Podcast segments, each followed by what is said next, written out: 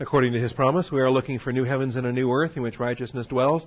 Therefore, beloved, since you look for these things, be diligent to be found by him in peace, spotless and blameless, and grow in the grace and knowledge of our Lord and Savior, Jesus Christ.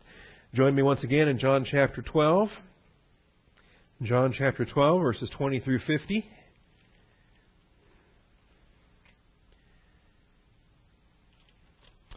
We are uh, actually focusing in right now at verses 34 and following. 34 through 43.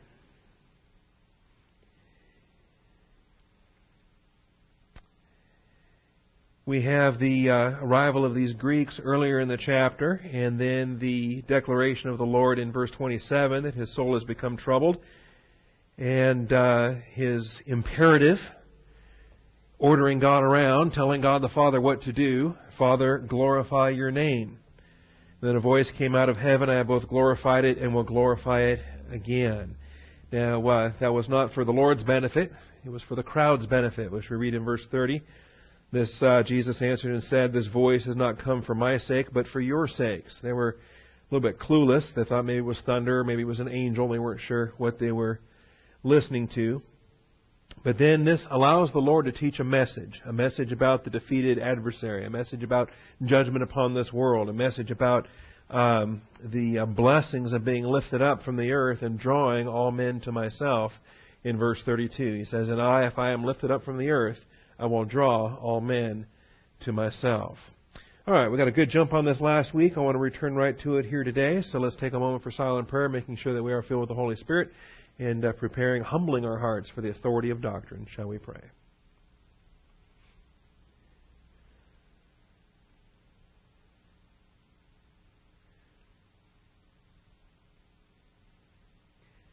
Most gracious Heavenly Father, we thank you once again this day for the truth of your word.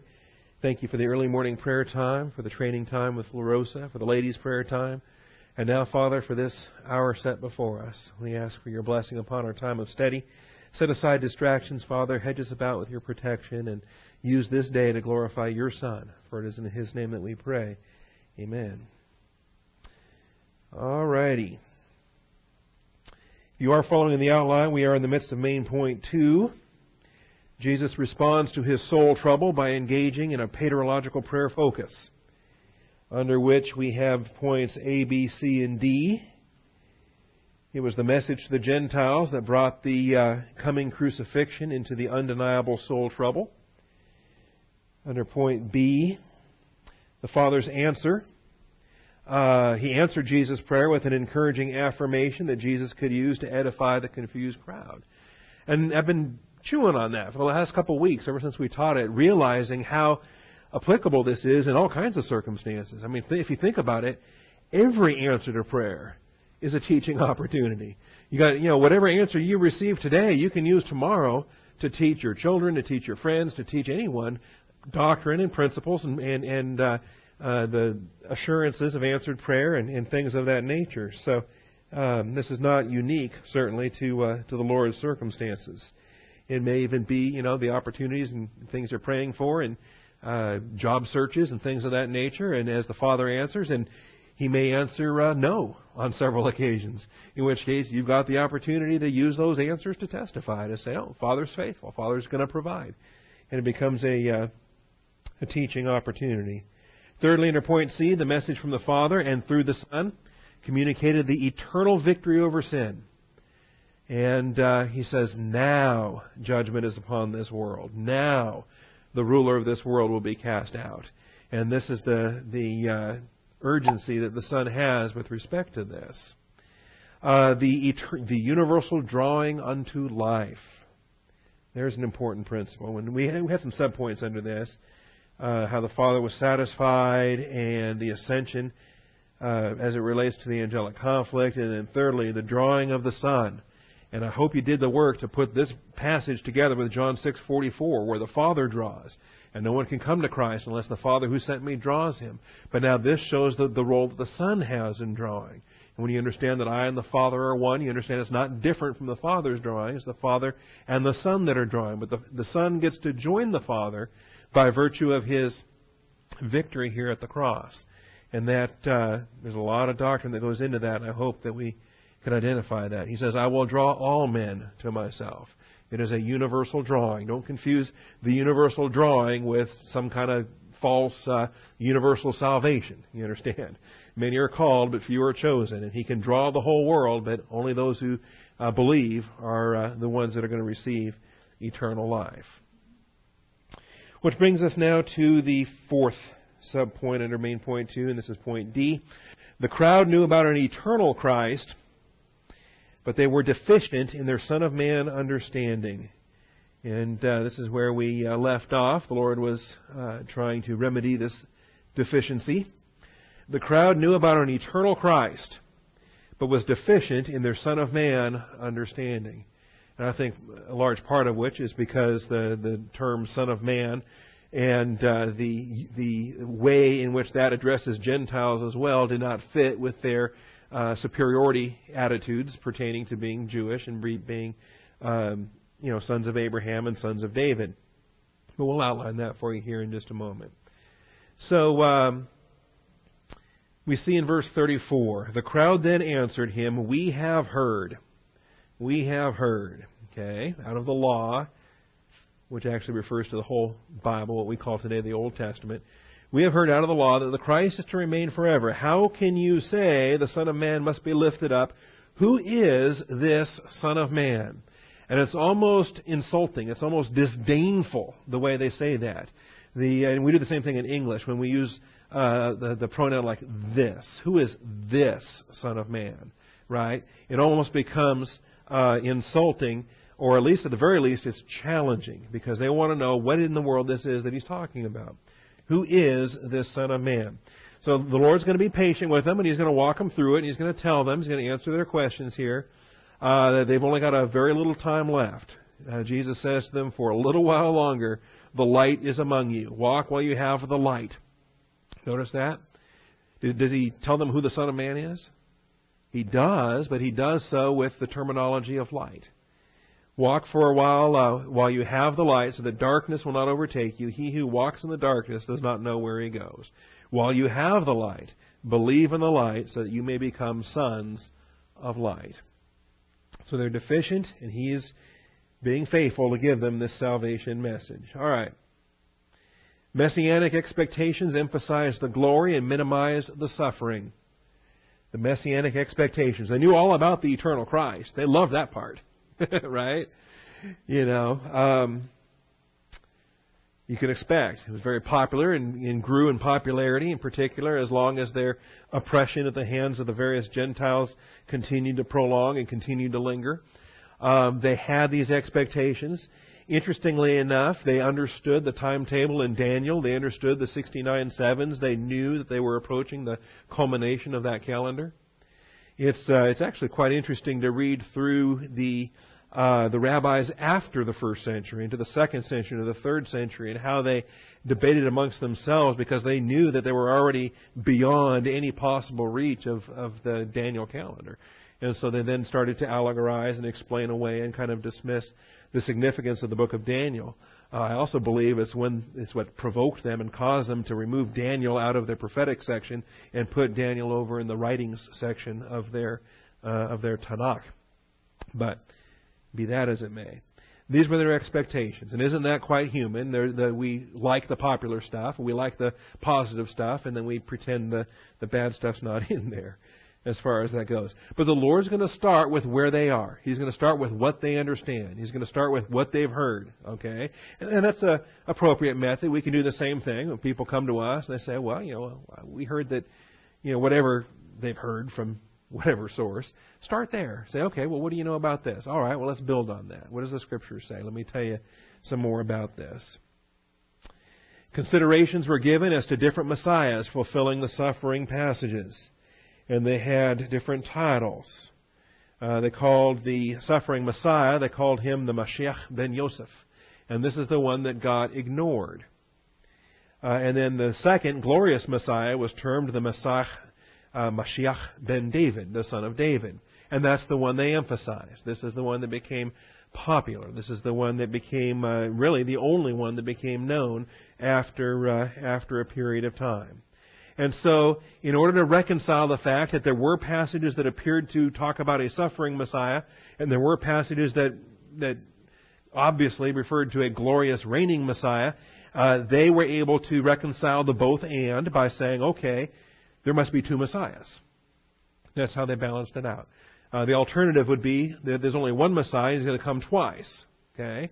They considered that and rejected that. Of course, now we know with hindsight that that was the, the, the, the proper consideration. That was the, they should have gone with that. Had they been able to ahead of time, they would have been, they would have been accurate.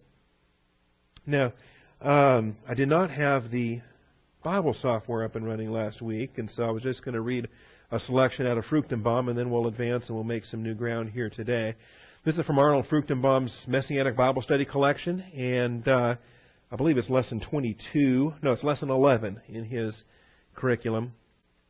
And it is a study on the suffering Messiah of Isaiah 53. This Messianic Bible study will focus on the suffering Messiah of Isaiah 53. In this chapter, will be uh, dealt with rather extensively because the proper interpretation is the major bone of contention between Jews who believe in Jesus, or Yeshua, and Jews who do not believe in him. The passage will be divided into five main sections. I'm only going to really read the first and maybe a little bit out of the second. Um, the paradox, the source of the paradox, the text, clues to the interpretation of the text, and then the conclusion. I'm not going to take all the way through that. I'm just going to describe for you here the paradox and then the source of the paradox. Anyone who sets himself to the task of seeking to know what the Old Testament has to say about the coming of the Messiah soon finds himself involved with a seeming paradox.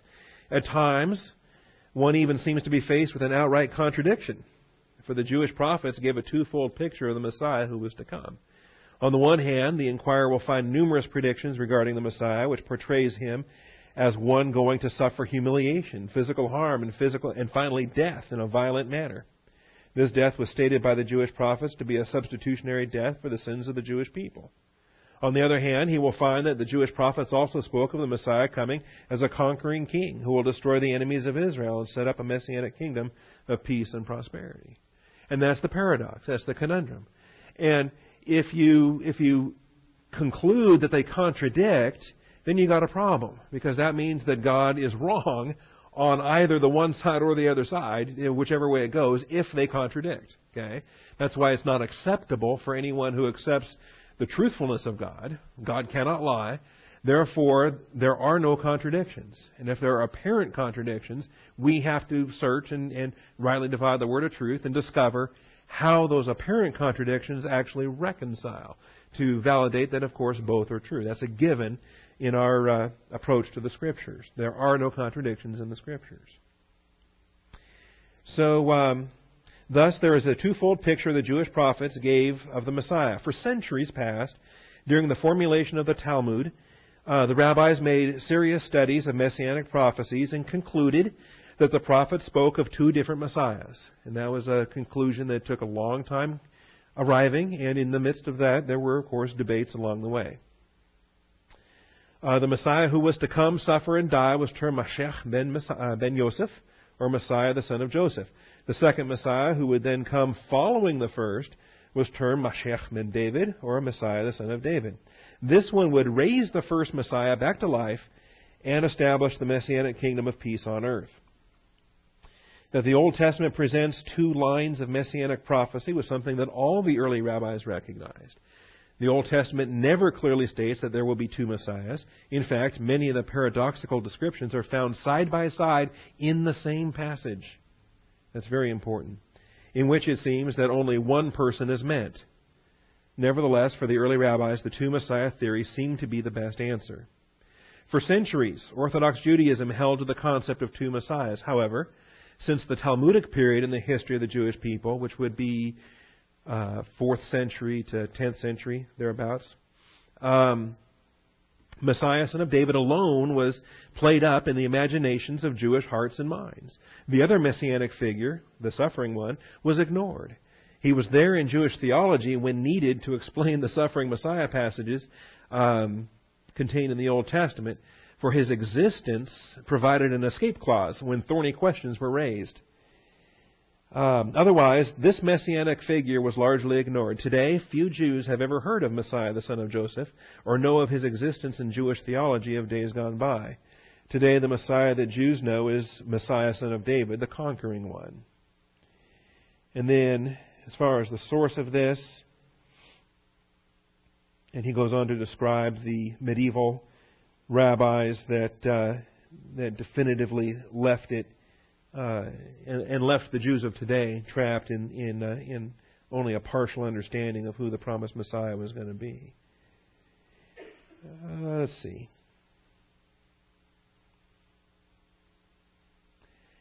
He quotes himself here, which is always allowed when you document it and you wrote it. In a book I wrote several years ago called Jesus Was a Jew, I quoted source after source showing that the historical Jewish interpretation of Isaiah 53 that it speaks of Messiah, not of the nation. In fact, the first rabbi ever to interpret Isaiah 53, uh, speaking of the nation and not an individual, was Rashi, and that's the that's the very dominant, powerful medieval Jewish rabbi, and much of rabbinic Judaism today uh, owes itself to Rashi uh, in about 1100 A.D. Uh, I might add that he was opposed in this interpretation by the majority of rabbis of his own day, interestingly enough, and they continued to oppose that interpretation for centuries after him. Historically speaking, it was not until the 1800s that the national interpretation of Isaiah 53, instead of the messianic interpretation, actually became the dominant view among the rabbis. Isn't that remarkable? His peers in his own day disputed him, and for centuries afterwards, and not until the 1800s. Not until, I think, um, the the uh, spark of Zionism uh, started to really come alive in, in Jewry, you know, the Jewish people globally. And I think then that's when the, the Rashi interpretation of, of Isaiah 53. See, they view this suffering Messiah as being an allegory, a metaphor, that it's, it simply references how poorly treated the Jewish people have been through the years, you know, and so they're abused and they're persecuted and they're they're um, you know the pogroms and different things against the Jewish people. So they allegorize Isaiah 53, applying to the mistreatment of the Jewish people, and that caught hold in the 1800s, and that's the view today. See, and so. Uh, Christians find it awkward trying to uh, give a gospel to Jewish people, and they think, "Hey, Isaiah 53 is the perfect passage to give them." Unfortunately, it's the worst passage to give them if they've been saturated in, in their own rabbinic Judaism uh, theology. They will not accept that as being messianic. So, anyway, I wanted to bring that to you today, and uh, since I didn't have it available last week. All right. Now, who is this Son of Man? Point three then. Let's spend some time with Son of Man. Son of Man was a subject central to Daniel, Daniel chapter 7, verses 13 and 14 and repeatedly in Ezekiel. Son of Man was a subject central to Daniel's and Ezekiel's revelations. For Daniel, it's Daniel chapter 7, verses 13 and 14. And for Ezekiel, it's everywhere throughout the book. Ezekiel was referenced as Son of Man a total of 93 times in the book. 93 times Yahweh Elohim will speak to his prophet, Ezekiel, and call him Son of Man. And uh, this is uh, an important issue, one that we raised a number of times. We'll look at a few of the verses here. Uh, but I want to really spend the bulk of my time in, in Daniel 7 today. So, briefly, Ezekiel chapter 2. And it won't, we won't have to look at all 93 uses. Just the first couple here will, will make the case. All right. It's important to keep in mind the distinctions between Daniel and Ezekiel were contemporaries. They, they, they ministered at the same time. Uh, they were both in the captivity. They both were taken to Babylon. All right, and uh, but there's a huge difference. Ezekiel was actually called to be a prophet to deliver the prophetic message to the people of Israel. In other words, he was commissioned to stand up and say, Thus saith the Lord, and, and minister to the Jewish people, and deliver the messages, and, and act out the dramas and, and, and the other uh, pantomime type teaching that he did. Daniel was not sent to the Jewish people. He prophesied repeatedly. It's fair to call him a prophet by office, possibly, or you can, you can dispute that, but he prophesied so thoroughly, and yet he was never commanded to stand up and say anything to the Jewish people. He was never commanded to stand up and say, Thus saith the Lord. He never had a message to the Jewish people. Instead, he was placed in the political office and he was sent to Gentile kings. And he was commanded to record the prophecies, and he was commanded to seal up vision and prophecy until the end time. And it's, it is a significant difference between them. It's almost like, you know, the, the Peter and Paul contrast of, of that century, right? Two different men with different ministries, one of the Jews, one of the Gentiles, okay? And yet, together, you know, forming an amazing tandem when it, when it comes to the, the, the, preeminent apostles of the early church. Well, Daniel and Ezekiel, same thing. Peers, contemporaries, and yet one to the Jews, one to the Gentiles. Okay? And that's a consideration because when Jesus comes, his primary message is going to be to the Jews. Okay? So in that Daniel Ezekiel tandem I'm talking about, Jesus is the Ezekiel. Okay? He's not he's not uh, he's not uh, sent to, to, Gentile kings. He's not sent to um, to function as a Daniel of his day. He's functioning as an Ezekiel of his day, and he is the Son of Man that Ezekiel is called all these times. So uh, Ezekiel chapter two, you'll notice he said to me, Son of man, stand on your feet, that I may speak with you. He spoke to me in the Spirit. As he spoke to me, the Spirit entered me and set me on my feet, and I heard him speaking to me. Then he said to me, Son of man, I am sending you to the sons of Israel, to a rebellious people who have rebelled against me. They and their fathers have transgressed against me to this day, to this very day. I am sending you to them who are stubborn and obstinate children, and you shall say to them, Thus says the Lord God. I love this. This ought to be a part of every ordination message, I think. okay? it's not. It's, it's an urgency that Ezekiel has to stay faithful to the Lord because he won't be well received by his audience. Verse 5 As for them, whether they listen or not, for they are a rebellious house, they will know that a prophet has been among them. And you, Son of Man, neither fear them nor fear their words. Though thistles and thorns are with you, and you sit on scorpions, neither fear their words nor be dismayed at their presence, for they are a rebellious house. Have I mentioned that yet? okay? You catching the drift here on Ezekiel's call? But you, verse 7, shall speak my words to them, whether they listen or not, for they are, in case you missed it, they are a rebellious house. They are rebellious. Verse 8. Now, you son of man, listen to what I'm speaking to you. Do not be rebellious like that rebellious house. Open your mouth and eat what I am giving you. And then I looked, and behold, a hand was extended to me, and lo, a scroll was in it. Now, this is the call of Ezekiel. Go back and read it again, and you can see the Father calling Jesus Christ for his earthly ministry. Right? Particularly when he says, Open your mouth and eat what I'm giving you. And remember Jesus saying, My food is to do the will of my Father who sent me. I have food to eat that you do not know about. Right? And you talk about Son of Man being sent to a rebellious house. And Son of Man, do not fear what they're going to do to you. And Son of Man, whether they listen to you or not. And you can't, it's, the, parallels, of course, are unmistakable. Now, this is simply the example. Like I say, it is 93 times throughout the book of Ezekiel. Every time Yahweh Elohim gets his attention, or Adonai Yahweh, often one of the titles here in Ezekiel, uh, is getting the attention of Ezekiel. He calls him Son of Man, go and deliver this message. All right? And so we see that there. Son of Man was a subject central to Daniel and Ezekiel's revelations. Now, for Daniel's part, Daniel chapter 7. Let's get over to Daniel chapter 7.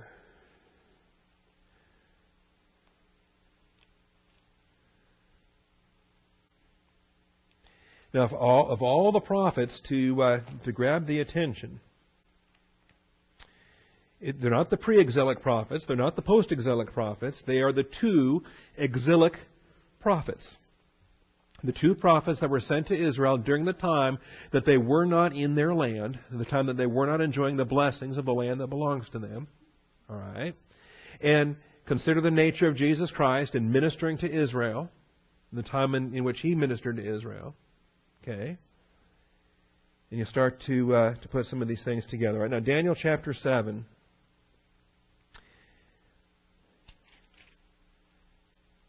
This is going to be fun. I'm looking forward to. Get to go to Kiev next month and teach Daniel and Revelation again. So This is going to be a significant uh, element. Chapter 7 is, is chapter 2 all over again. Remember, chapter 2 talks about a statue, a statue with four parts, head to, head to feet. Okay? Uh, chapter 7 is the same message, but it's not a statue, it's four beasts. Okay? And the four beasts match the four parts of the statue. So, head of gold, uh, chest of silver, belly and thighs of bronze, legs of iron. You got the four beasts that we track through here in uh, in Daniel 7. Now the statue has ten toes, and uh, the beast has ten horns, and then uh, we got this little horn that we have to deal with. So uh, that's about a 30 second recap of what would take quite a bit of time here in Daniel chapter 7. Um, but understand the um, yeah, verse 7. 7 7. Daniel 7 7.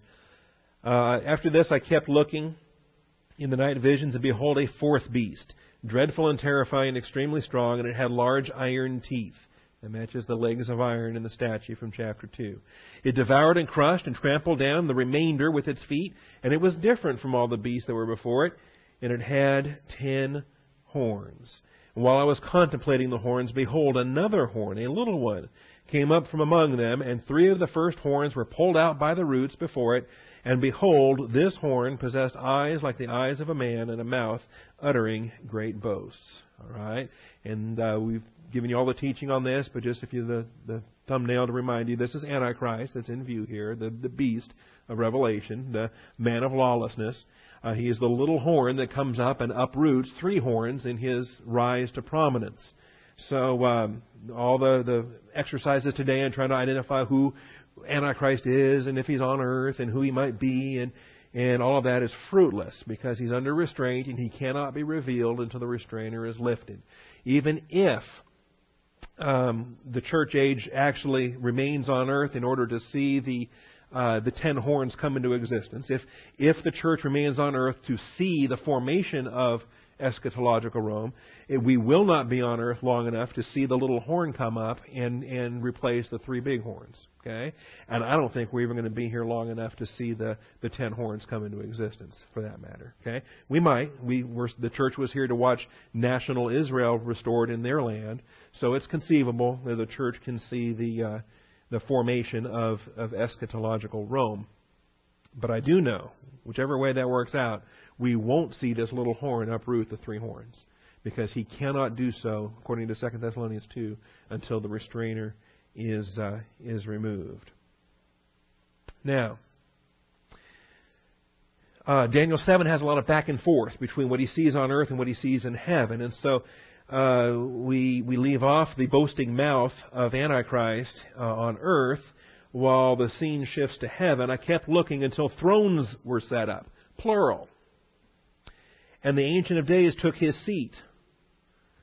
And this is a very mysterious text because uh, we have plural thrones and only one seated judge. So, what are those empty thrones doing there? Why are those sitting there? Okay. It's left unclear in Daniel because it cannot be revealed in Daniel. It cannot be revealed until you understand in Revelation that all judgment has been given to the Son. And the multiple seats are for the Son and for his bride. And in Revelation chapter 20, when the thrones are set up for judgment, they are seated in Revelation chapter 20. Just, uh, what is that, verse 6 or so? Or, let me see. Give this to you just for a, quick side trip on a side trip. Um, verse 4, Revelation 20, verse 4. I saw thrones, again plural, and they sat on them, and judgment was given to them. See, by the time you get to Revelation, now mystery doctrine is unfolded. Now we know about the church. Now we know about how all judgment's been given to the Son. Now we know about how we are in the Son. Now we know about how we shall judge angels. We shall judge the world. We have all of the doctrine that comes from the uh, from Ephesians and from 1 Corinthians and from the places that we understand that we will reign with Christ, we will be seated with Christ. Now we can have it explained to us what these multiple thrones are all about.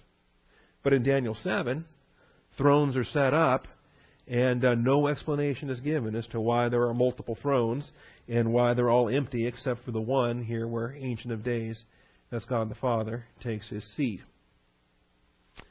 His vesture, back to Daniel now. His vesture was like white snow, and the hair of his head like pure wool. His throne was ablaze with flames, its wheels were a burning fire. Uh, a river of fire was flowing and coming out from before him. Myriads upon myriads, or I'm sorry, thousands upon thousands were attending him. Myriads upon myriads were standing before him. The court sat, and the books were opened. Flashback to planet Earth. Okay, it's it's it's, it's a powerful method of, of, of writing this to show the, the back and forth, to show the connectedness between heaven and earth and the things that are happening in heaven that are being reflected on the earth and, and, and vice versa. Uh, it's, it's a reality that we can appreciate particularly because we are a heavenly people. And the promises that Christ gave to his disciples that what you bind on earth shall have been bound in heaven and what you loose on earth shall have been loosed in heaven. And this connection between the heavenly realities and the earthly reflections uh, we can relate to as as we ourselves are a heavenly people. But we see this played out here in, in Daniel 7. So the books were open. Back to earth again. I kept looking because of the sound of the boastful words which the horn was speaking. And I kept looking until the beast was slain, and its body was destroyed and given to the burning fire. As for the rest of the beasts, their dominion was taken away, but an extension of life was granted to them for an appointed period of time. Then we get to our key verses here where Son of Man shows up. I kept looking in the night vision, and behold, with the clouds of heaven, one like a son of man was coming. Okay, so understand that there's there's judgment in this passage, and there's judgment on the on the horn, and now there's judgment on the Son. I kept looking in the night visions, behold, with the clouds of heaven, one like a son of man was coming, and he came up to the Ancient of Days and was presented before him, and to him was given dominion, glory, and a kingdom, that all the peoples, nations, and men of every language might serve him. His dominion is an everlasting dominion which will not pass away, and his kingdom is one which will not be destroyed. All right, so we have here presented prophetically in these visions um, the fact that God the Father is well pleased with the Son of Man. Okay? He's victorious, he's obedient, he's faithful, he's being bestowed all things a name above every name that has been named. He's being bestowed his eternal kingdom. He's being bestowed. The, the kingdom is, is being given to Christ even while Antichrist is being cast down and rejected. Okay? Satan thought he could magnify his own little horn. He could magnify his own son. And he's going to have free reign for seven years. But he's going to be ruled against. And it's played out right here. All right. Which, by the way, is why at Armageddon, we read about it in Revelation chapter 19, Jesus comes and we're with him, but he lays hold of, of Antichrist, the beast, and the false prophet. He casts them directly into the lake of fire. They don't go to hell. They don't come out of hell to stand at the great white throne and then go to the lake of fire. In Revelation 19, they go straight to the lake of fire. They've already had their great white throne judgment, and it's right here the Ancient of Days has already ruled against the beast. He's already ruled against Satan's counterfeit plan for the uh, for the administration of the universe.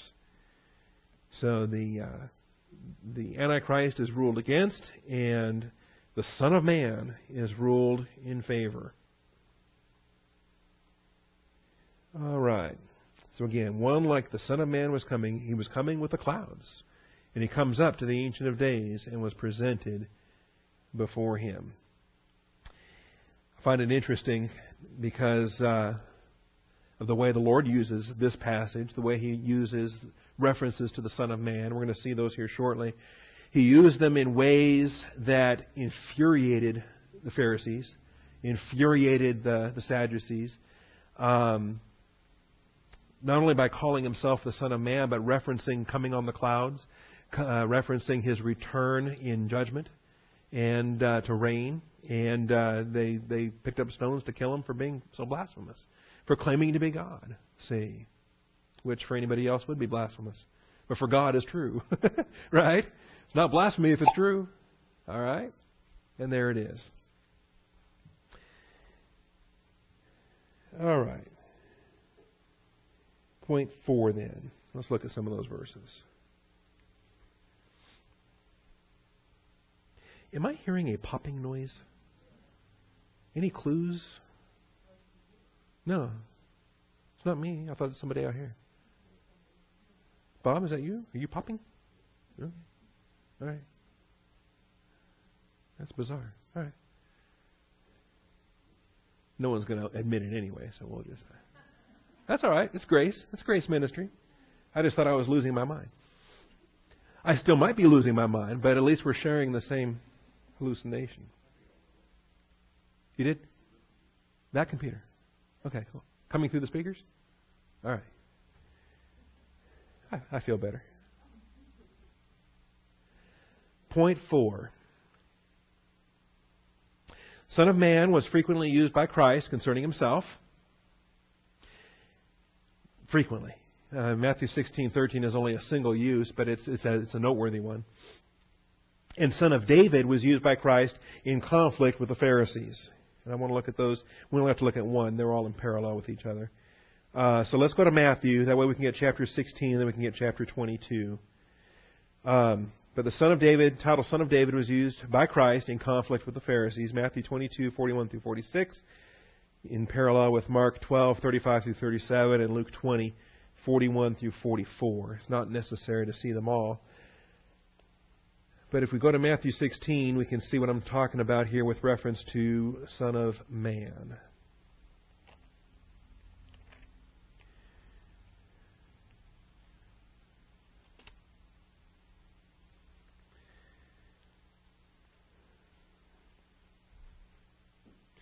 Matthew 16:13. Now when Jesus came into the district of Caesarea Philippi, he was asking his disciples, "Who do the people say that the Son of Man is?" He doesn't ask, "Who do the people say the Son of David is?" or "Who do the people say the Messiah is?" or "Who do the people say?" Um, that's not necessary. They've got a Christology, they've got a messiology, they've got a an understanding of the Son of David, but this Son of Man title, which he used repeatedly with reference to himself. He wants to know now what is the understanding of the population. What, how are the people receiving that? What are they? What are their thoughts concerning him and his ministry? So, who do the people say the Son of Man is? And they said, well, some say John the Baptist, and others Elijah, and still others Jeremiah or one of the prophets. So you understand how confused the people are, right? And, they, and they're still confused by the time that, uh, that Jesus says, Now judgment is upon this world. Now the rule of this world shall be cast out. And if I am lifted up, I will draw them into myself. And they're still confused. Well, we've heard that the, the, the Messiah is going to stay forever. And you say the Son of Man must be lifted up. Who is this Son of Man? See. Who do people say the Son of Man is? Well, some say you're John the Baptist. That's an interesting theory, given that they, they had ministered side by side at one point, and John the Baptist had baptized him in the River Jordan. So it's kind of hard that he would be John the Baptist, but you know it's a theory, and uh, some people maybe that didn't know better thought, well, hmm. Others say you're Elijah, because Malachi promised that Elijah was going to return. So maybe you're Elijah that returned, and still others Jeremiah. Jeremiah has come back. Now, I have yet to discover any legends or traditions that allow for the return of Jeremiah, but for whatever reason, uh, maybe because Jeremiah was the most abused and mistreated Old Testament prophet, that they figured that Jesus has to, maybe he's Jeremiah come back. Or one of the prophets come back. But he said, Who do you say that I am? And Simon Peter said, You are the Christ, Son of the living God. And so Peter and the disciples here were proper, and they, they were able to identify that Son of Man is Son of God. Son of Man is the Christ. Okay?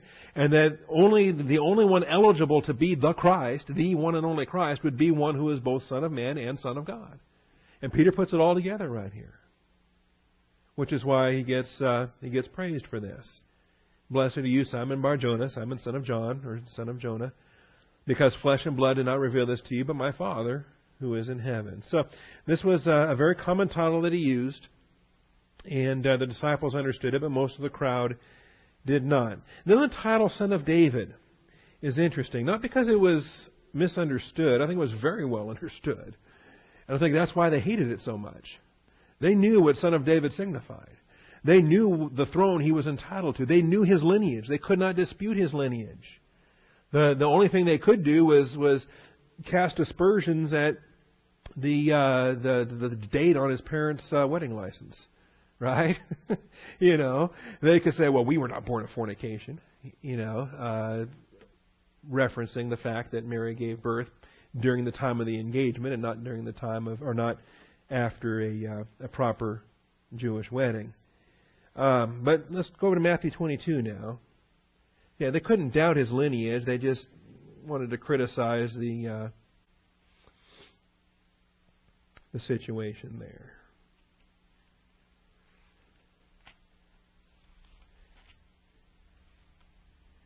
All right. And of course, in their darkened mind, what else would they assume, right? That uh, she's pregnant and they, they're still engaged and haven't been married yet, so there you go. In their carnal mind, there's only one conclusion to come to. But in Matthew 22, and we'll be here shortly because this is uh, coming up in the uh, Olivet discourse, but uh, or still still coming here prior to the cross. Matthew 22, 41 through 46. Um, while the Pharisees were gathered together, Jesus asked them a question. What do you think about the Christ? Whose son is he? And they um, they've already been critical of Son of Man. Uh, they have to admit Son of David, and now he's going to leave them even more stumped. Whose son is he? And so they said to him, Well, the son of David. So he says to them, How then does David in the Spirit call him Lord? Is he an heir? Is he a descendant? Or is he a sovereign? Is he an authority? Is he Yahweh? Is he Lord? Because the Lord said to my Lord, Sit at my right hand until I put your enemies beneath your feet. That my Lord part there is David speaking. But Yahweh said to my Lord, the son of David, Sit at my right hand until I put your enemies beneath your feet. And this is David's psalm in Psalm 110. If David then calls him Lord, how is he his son? Now, you and I can answer this. You and I can answer this because we understand the pre incarnate Son of God. We understand God the Son before the world was, who is the Son of God and the Son of Man, the Christ, born uh, of David according to the flesh. Now, here I go introducing the book of Romans again. All right? But this is what Jesus is getting to with his Pharisees, and they cannot answer him. In fact, they don't dare answer him. Because if they start to, they come to conclusions they don't want to come to. And so they don't, because they don't want to. No one was able to answer him a word, nor did anyone dare from that day on to ask him another question. This was kind of game over as far as the Pharisees were concerned. There is nothing left to debate, nothing left to discuss, nothing left to ask, nothing left to answer. All that's left is how we, soon we can kill this man. That's priority number one and priority number only in the minds of the Pharisees. This guy has to die. And uh, it's pretty desperate on their part since uh, somebody else they were happy to see dead wouldn't stay dead, and that was Lazarus. And then they figured we had to do something about him too. Okay. It's always remarkable. And I think it's the frustration of of uh, sin, the frustration of evil, the nature of our faithful God. That it's it, it's interesting is that people that start resorting to sin and resorting to evil, resorting to lies and so forth, um, they always lead to more. In other words, it always takes a second, third, fourth, fifth lie to cover up for the first lie, or it always takes more um, you know, a second, third, and fourth murder to, to, to remove all the witnesses to the first murder, right? Or it just takes more evil to try to disguise the initial evil that you were uh, embarrassed that might come to, to being exposed. But here we see the uh, the use of Jesus of both the title Son of Man and the title Son of David, and really how befuddled that it left the uh, the Pharisees. And it's it's it's powerful. We'll we'll spend more time on it when we get to this event, but keep in mind these guys are not stupid. These guys are the most brilliant legal minds of their day. And they know the scriptures. They may not know with a spiritual mindedness, but they know with a gnosis on a knowledge basis what the uh, what the law says. All right, point five. The need for faith in the Son of Man was the essence of Jesus' gospel message unto eternal life. The need for faith in the Son of Man was the essence of Jesus' gospel message unto eternal life. The gospel is not faith in the Son of David, it's faith in the Son of Man. It was a title that he claimed for himself more often than any other title, and it's the title that whereby faith must be placed. I'll say this again. It's not faith in the Son of David that is the gospel message unto eternal life. It is faith in the Son of Man that is the gospel message unto eternal life. You say, well, what's the difference? Everything. Okay? Admittedly, both refer to the same person. But the distinction is, is vital because it is in the capacity as Son of Man that he's on the cross. It's not in his capacity as Son of David that he's on the cross. It's in his capacity as Son of Man that he's on the cross. He's identifying with the with, with Adam. He's identifying with Adam's fallen race. If he goes to the cross as the son of David, he's only providing redemption for the Davidic descendants. How crazy would that be as a concept? But he's on the throne as the son of he's on the cross, I'm sorry, as the son of man. And it is faith in the Son of Man that's the essence of Jesus' gospel message unto eternal life. And we see this in John 3, and John 5, and John 12.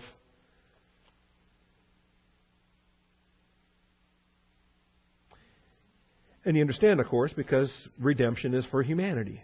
It is for the realm of mankind. It is a salvation is from the Jews, but it is not exclusively for the Jews. You understand? It's for the whole world. And the, the Savior, the Redeemer, is born, uh, you know, according to the flesh of the uh, Jewish people but his work benefits the entire human race. So in John 3, speaking with the ruler of the Jews here, Nicodemus, not only a Pharisee, but a, uh, an officer of, in their authority structure in the Sanhedrin.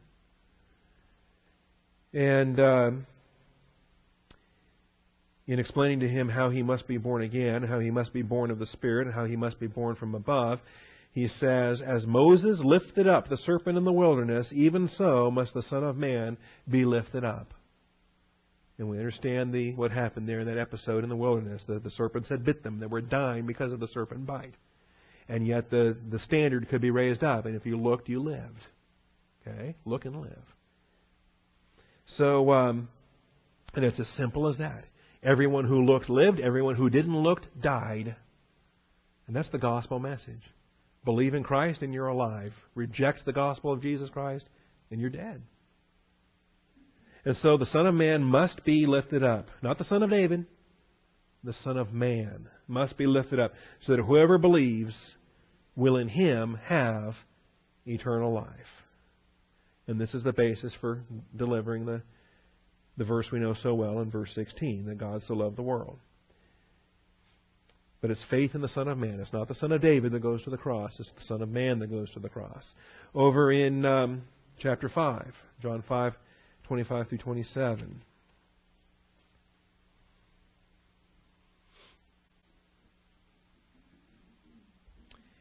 Truly, truly, I say to you, an hour is coming and now is when the dead will hear the voice of the Son of God, and those who hear will live. The Son of God, this is referencing after his work of the cross, after his ascension, after his ascension, he has resumed his privileges of deity. For just as the Father has life in himself, even so he gave to the Son also to have life in himself. And he gave him authority to execute judgment, not because he's the Son of David, because he's the Son of Man. He's the Son of Man. And so do not marvel at this, for an hour is coming in which all who are in the tombs will hear his voice. And goes on to describe the resurrection of life and the resurrection of judgment. All right, so it's the Son of Man, the essence of the gospel message. John chapter 12, verses 35 and 36.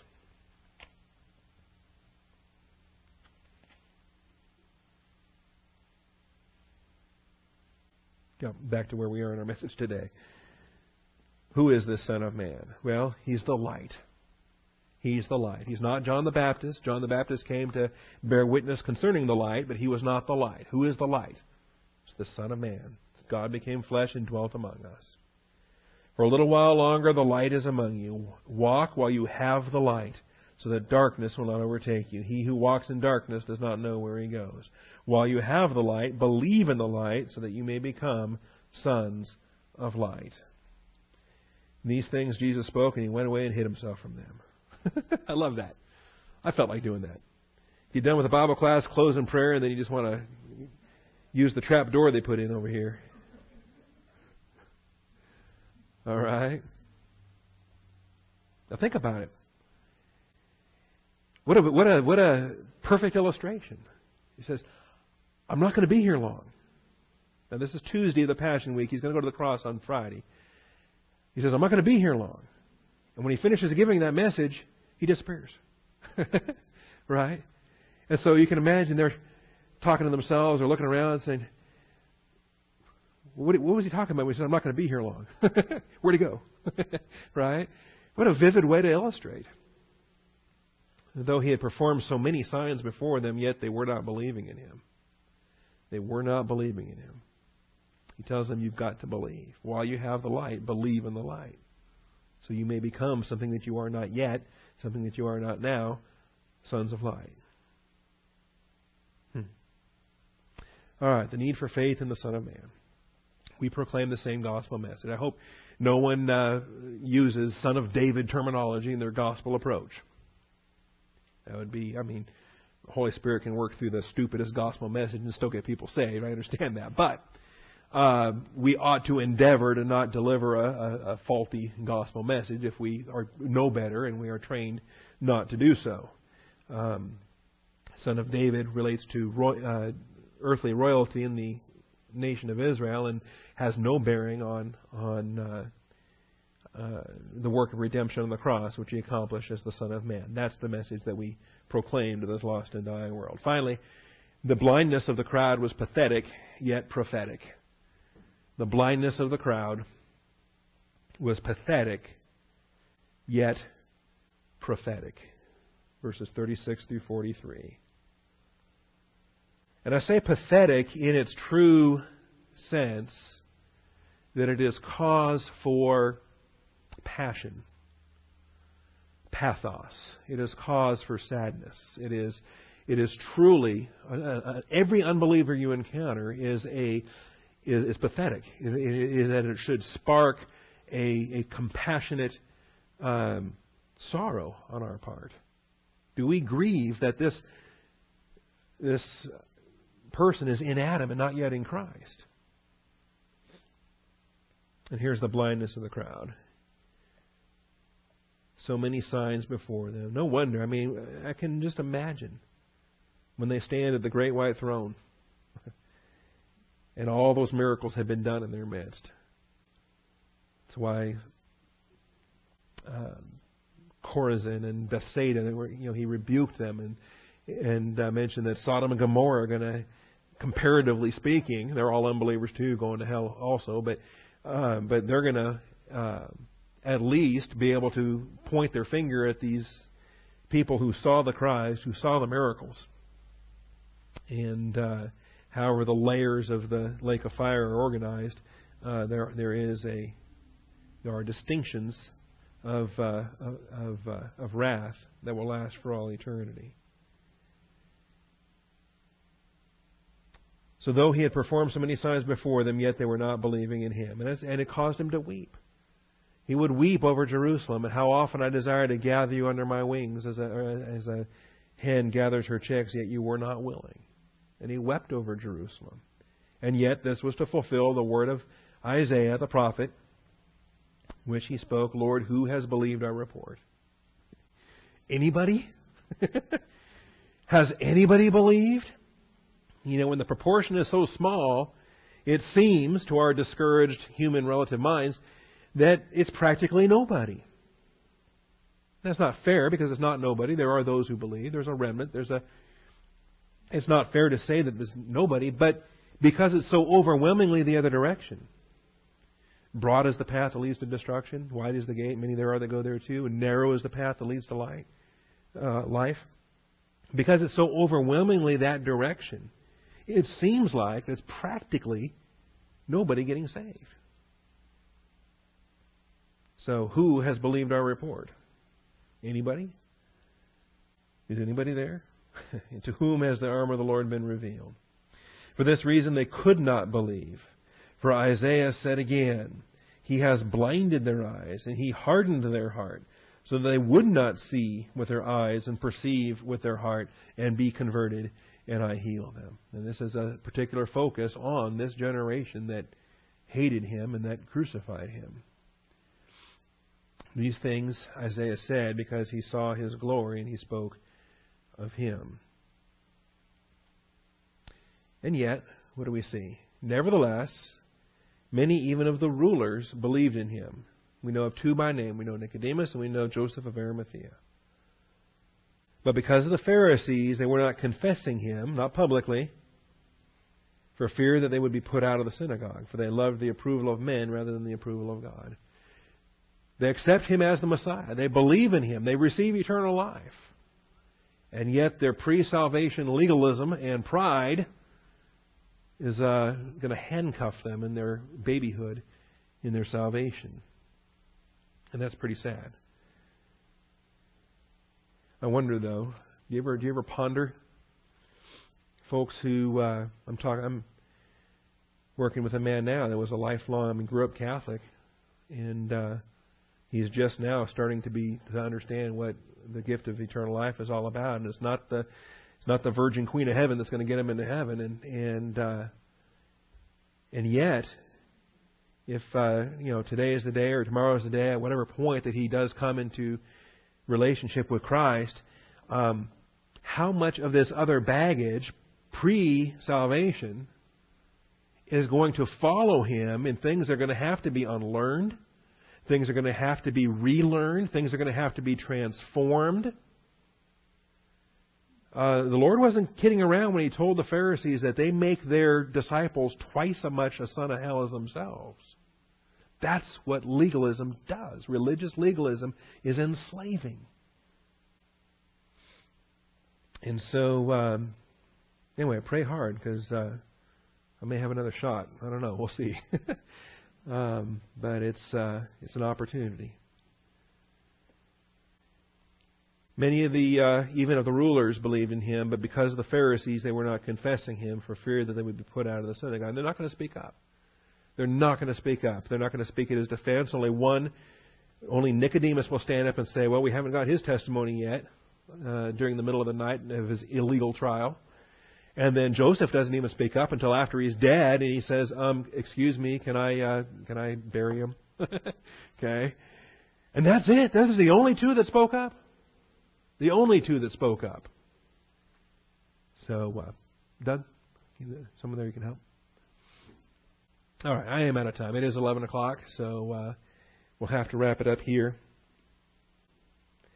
The blindness of the crowd was pathetic yet prophetic.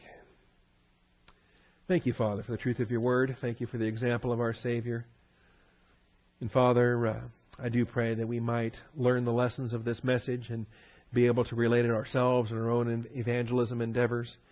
And Father, I just thank you for the awesome provision you made, not only to the Jews, but through the Jews and from the Jews to uh, even a even a Gentile dog like me, Father. And I thank you for that. I thank you in Jesus Christ's name. Amen.